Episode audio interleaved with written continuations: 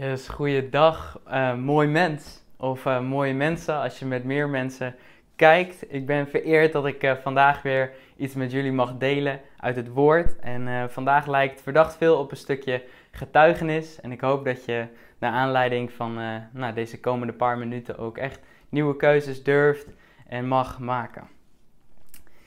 Het begon allemaal zo'n vier weken geleden. Toen ehm, begon ik met studeren. Ja, ik ben weer student.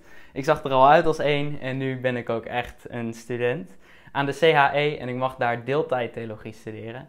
En dat is een voorrecht, dat weet ik.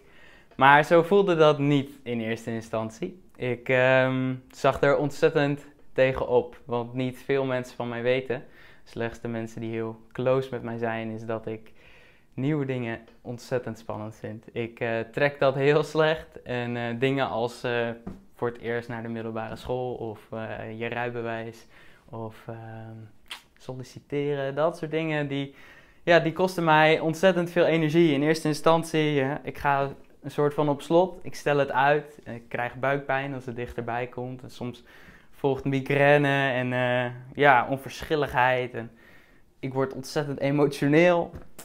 En dan, dan is toch het moment daar dat het toch echt zal moeten gebeuren. En dan, ja, dan kijk ik naar de hemel en dan dank ik God. En laat me dit kort uitleggen, want je denkt waarschijnlijk, Bart, waar heb je het over? Je praatjes maken, natuurlijk doe je dat niet. Maar um, het heeft tijd gekost, maar ik ben echt op een plek waar dat zo is, waar ik God kan danken voor dit soort momenten. Ik heb mogen leren dat het pure vreugde is om afhankelijk te zijn van God. Lees maar mee in Jacobus 1, vers 2 tot en met 4.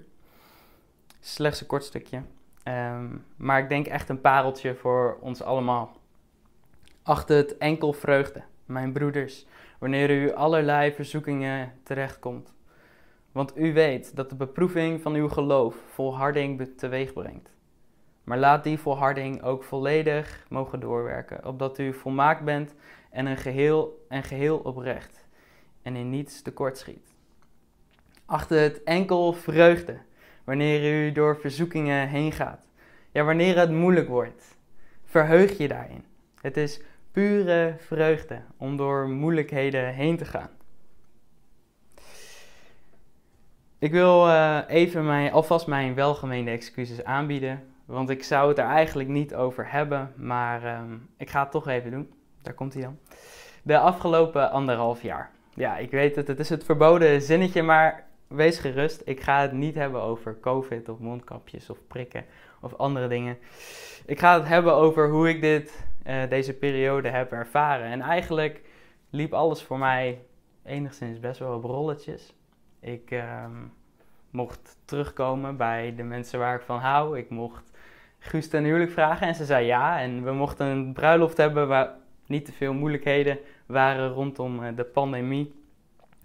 Ik mocht weer connecten met de mensen om mij heen en ik slaagde voor mijn rijbewijs. Ik werkte vijf dagen in de week en ik kon daar lekker van leven. En uh, zo ging het leven eigenlijk wel prima.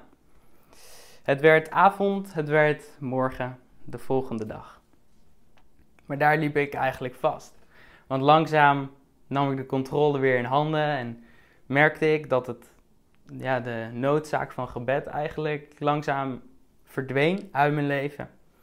Het was niet een enorme uitdaging om s ochtends uit bed te stappen, mijn werk te doen, thuis te komen bij mijn vrouw en uh, zo het leven te leven. Daar, nou, dat verliep eigenlijk wel prima. Het werd avond, het werd morgen, de volgende dag. En daar, daar liep ik eigenlijk vast, want langzaam nam ik de controle in handen vergat ik wat afhankelijkheid is. Het leven gaat zoals het gaat en de noodzaak van gebed die valt langzaam weg. En na een onrustige week vol met weerstand en ja, weerzin, eh, kwam toch echt die eerste schooldag. En normaal na zo'n eerste moment, dan, ja, dan komt de rust terug en dan heb ik het overzicht weer en dan viel het eigenlijk allemaal best wel mee. Maar alle dingen die ik in mijn kennismakingsdag over me heen kreeg, die overweldigden mij. Alle boeken die ik moest gaan studeren. En uh, het leek als een enorme berg die ik nooit niet kon verzetten. Maar toen gebeurde er iets in die stille auto, wat ik al een tijdje niet op die manier had ervaren. Het was namelijk God die sprak en hij zei: Je hoeft het niet alleen te doen. En enerzijds wist ik dus dat ik hartstikke incapabel was om te plannen en te studeren en me te concentreren op datgene wat echt belangrijk is. En anderzijds mocht ik opnieuw ervaren wat het is om afhankelijk te zijn van Jezus. En dat weegde veel zwaarder. Het was een gevoel dat ik niet helemaal kon plaatsen, een rare mix van ja, ongemak, maar ook dankbaarheid. Terwijl mijn lichaam verkeerde in diepe stress en mijn hoofd chaos had en vol zat met angst en onzekerheden, wist ik dat ik uh, niet bang hoefde te zijn. Omdat God de controle had en Hij alleen deze berg kon verzetten. En dat kleine beetje zekerheid, dat kleine beetje geloof, dat was genoeg. En de tekst die ik net voorlas, die kwam volledig tot leven. Ja, achter het enkel vreugde wanneer het moeilijk is. Ja, ik had het lastig en ik zie het nog steeds niet altijd zitten. Er zijn dagen dat het studeren niet wil en ik dan omhoog kijk en even zo van... Oké, u had toch gezegd dat u dit met mij zou doen? Allerlei verzoekingen. Misschien herken je niet in mijn verhaal of vind je, kijk het naar jouw eigen omstandigheden, dat ik me een beetje aanstel. Dan hoop ik dat het besef mag komen dat ook deze tekst voor jou geldt. Ja, enkel, vind elk, enkel vreugde in elke moeilijkheid. Wanneer u allerlei verzoekingen, uh, in allerlei verzoekingen terechtkomt, vindt de vreugde. Hoe zwaar, complex of juist ook klein. God laat jouw ongemak en moeite omzetten in vrijheid. In afhankelijkheid van Hem mag je vrij zijn. Misschien herken je juist heel erg in mijn verhaal, in de sleur die ik omschreef, het gemak waarmee je het leven leeft. En voel je ten diepste dat je meer afhankelijk van God wilt zijn. Dan wil ik je uitdagen om stil te worden. De sleur te onderbreken en God de controle te geven. Te zeggen, Heer, doe maar iets, iets groots. Zet mijn leven maar op de kop. En als je dit dan bidt, bid, dat niet, bid het niet zomaar. Want het is iets groots en je leven kan volledig op de kop gezet worden. Voor je het weet zit je in Australië of misschien een niet minder warm land. Wat er ook gebeurt.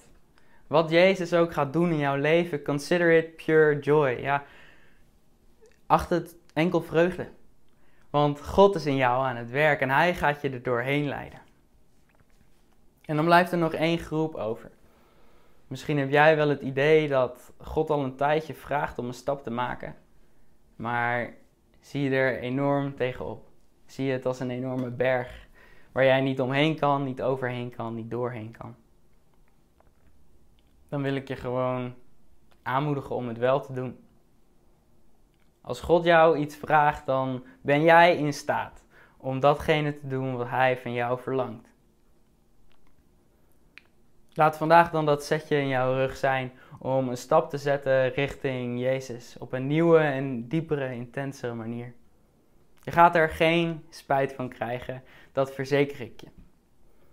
Je zal pure vreugde ontvangen in elke moeite die, je, uh, die op jouw pad kan komen. En het kleinste beetje geloof wat jij daarvoor nodig hebt, dat kan die berg verzetten